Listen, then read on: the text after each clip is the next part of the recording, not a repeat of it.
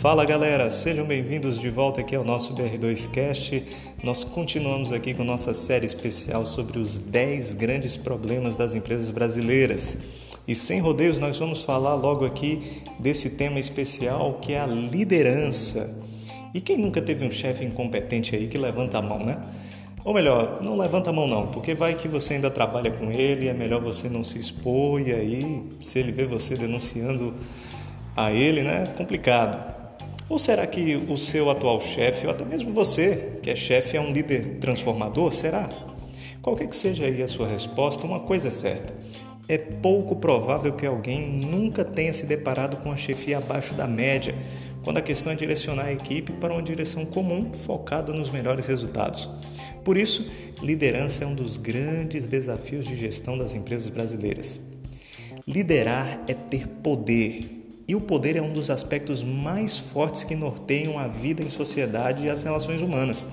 As pessoas querem ter poder nas mais variadas formas de compreensão do que isso signifique.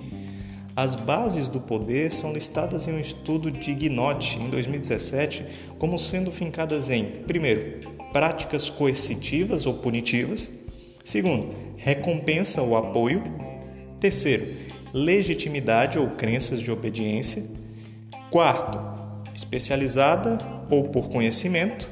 Quinto, por referência ou identificação. E sexto, informativa ou persuasiva.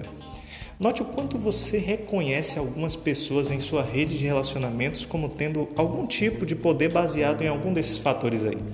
Em sua empresa, qual dessas bases prevalece para explicar a liderança que existe lá? Qual é? Quando se trata de liderança, as competências que se deve ponderar são diversas, cabendo destaque a quatro delas, pelo menos conhecimento técnico, comportamento interpessoal, aspectos éticos e foco.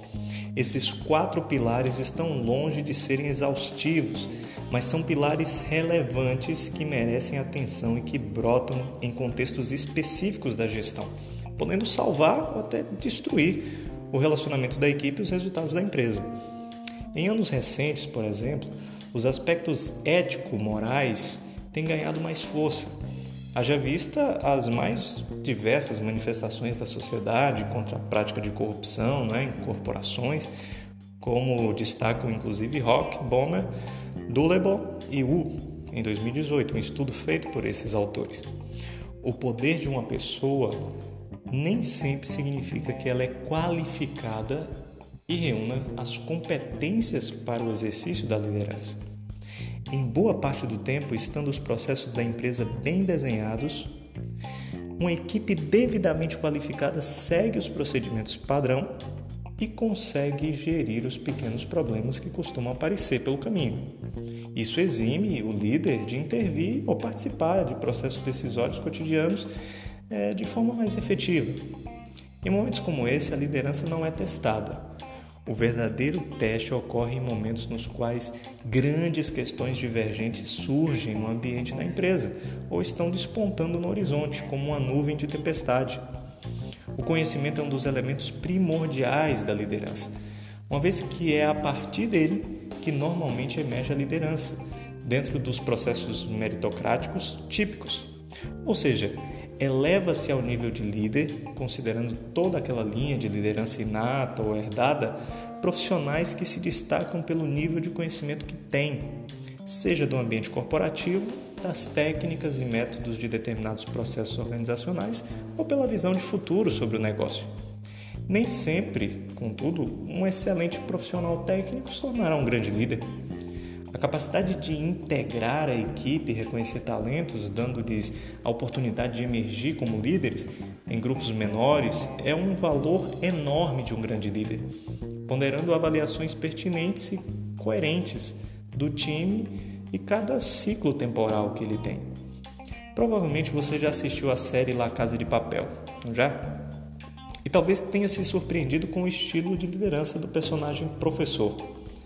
Apesar de estar longe de ser um exemplo de líder perfeito, o estilo de liderança dele, muito calcado na sua capacidade de inspirar confiança do grupo, de empoderar ou depor alguns dos seus liderados é, de funções específicas relevantes faz parte de sua prática, sempre com foco no plano. Chama atenção a capacidade de projetar cenários, de ajustar a rota conforme problemas inesperados surgem pelo caminho. Ainda que ocorram falhas e perdas neste processo, é possível se destacar a sustentação de aspectos morais, como ninguém pode ficar para trás. Como um ambiente ficcional, é, como o de uma série televisiva, nem sempre é um bom exemplo, né? Que a gente volte aqui ao mundo real, fazendo destaques ao momento em que nós estamos vivendo nessas últimas semanas. No Brasil, na semana encerrada no mês passado, né, em 4 de abril, lá, a população presenciou atônita a evidente dificuldade do presidente, vocês lembram disso, né? Em conduzir a crise do coronavírus de forma firme e equilibrada a liderança que se espera dele. Com aparente baixo nível de conhecimento técnico sobre o vírus e o ambiente da pandemia, o líder maior da nação oscila em afirmações e postura que o colocam em posição de questionamento, não só pela oposição política, mas por parte de seu próprio eleitorado.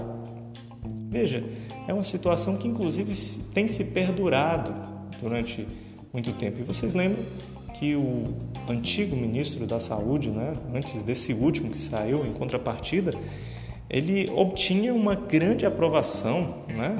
De cada quatro brasileiros, três apoiavam. Isso mostra que, além do conhecimento técnico, a habilidade emocional tem forte peso na percepção das pessoas sobre as competências de um líder em momentos de crise. Sem dúvidas, o líder é verdadeiramente momentos de crise, devendo, para passar neste teste, compreender que é preciso muito mais do que práticas coercitivas ou simplesmente baseada no sou eu que mando. Né? É preciso reunir informações, conhecimento e liderar pela inspiração, originária da crença e foco nos resultados que almeja, com base em práticas que devem ser compartilhadas com seus liderados.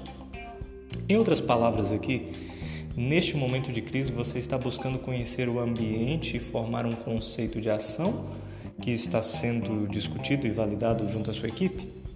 Você está buscando junto à sua equipe pessoas que podem realizar as transformações necessárias para passar pelo período de dificuldade? Ou você está se rendendo e achando que só você sabe tudo? Esse é um bom momento para aplicar a liderança transformacional, entendida como um processo contínuo no qual líderes e seguidores criam entre si níveis mais altos de moralidade e motivação além do interesse próprio para servir interesses coletivos. É preciso distinguir autêntica da pseudo-liderança transformacional, que é aquela desprovida de aspectos éticos e morais. Note como esse tem sido visto como um momento em que lobos em pele de cordeiro têm sido revelados. Empresários, gestores e diversos outros formadores de opinião, antes admiráveis, tem feito declarações e compartilhamento de, de ideias né, que mostram uma preocupação única e exclusiva com o próprio umbigo. Claro que seria hipocrisia assumir que não se tem preocupação com a situação financeira, empresarial e pessoal. Mas durante esse tempo, isso deve ser pauta de um plano de contingência, com ajuste de rotas e negociações efetivas com as diversas partes relacionadas seriam os problemas financeiros graves que são justificativas para se tolerar a morte de milhares de pessoas? É preciso mais do que nunca reunir a equipe, ouvir a todos, organizar as melhores ideias e propor um plano que permita à empresa sobreviver a esse momento difícil. Aqueles que estiverem manifestando uma postura desprovida de valores éticos e morais, na verdade nunca os tiveram. Aqueles autores, aqueles quatro que eu citei no início, citam Bess e Steidelmeyer, que dizem o seguinte, lá em 1999, que existem muitos líderes usando o chapéu de vilão por baixo da imagem de herói. Neste momento, muitos oportunistas e hipócritas aparecerão parecendo vestir o manto de salvador da pátria, ainda que só para apedrejar algumas boas ações. Apenas os autênticos são verdadeiramente líderes transformadores. Tenhamos atenção e olhos abertos para desmascarar os vilões infiltrados entre os heróis, que são poucos, infelizmente, mas talvez suficientes para gerar a necessária e salvadora transformação. E você no meio disso tudo aí? Quem você é? Você é um líder transformador? Tem buscado isso na sua empresa? Esperamos que esse podcast aqui tenha ajudado você com ideias para que você possa de verdade estar contribuindo com seu negócio e transformando ele na melhor versão de si mesmo através da sua liderança, tá bom?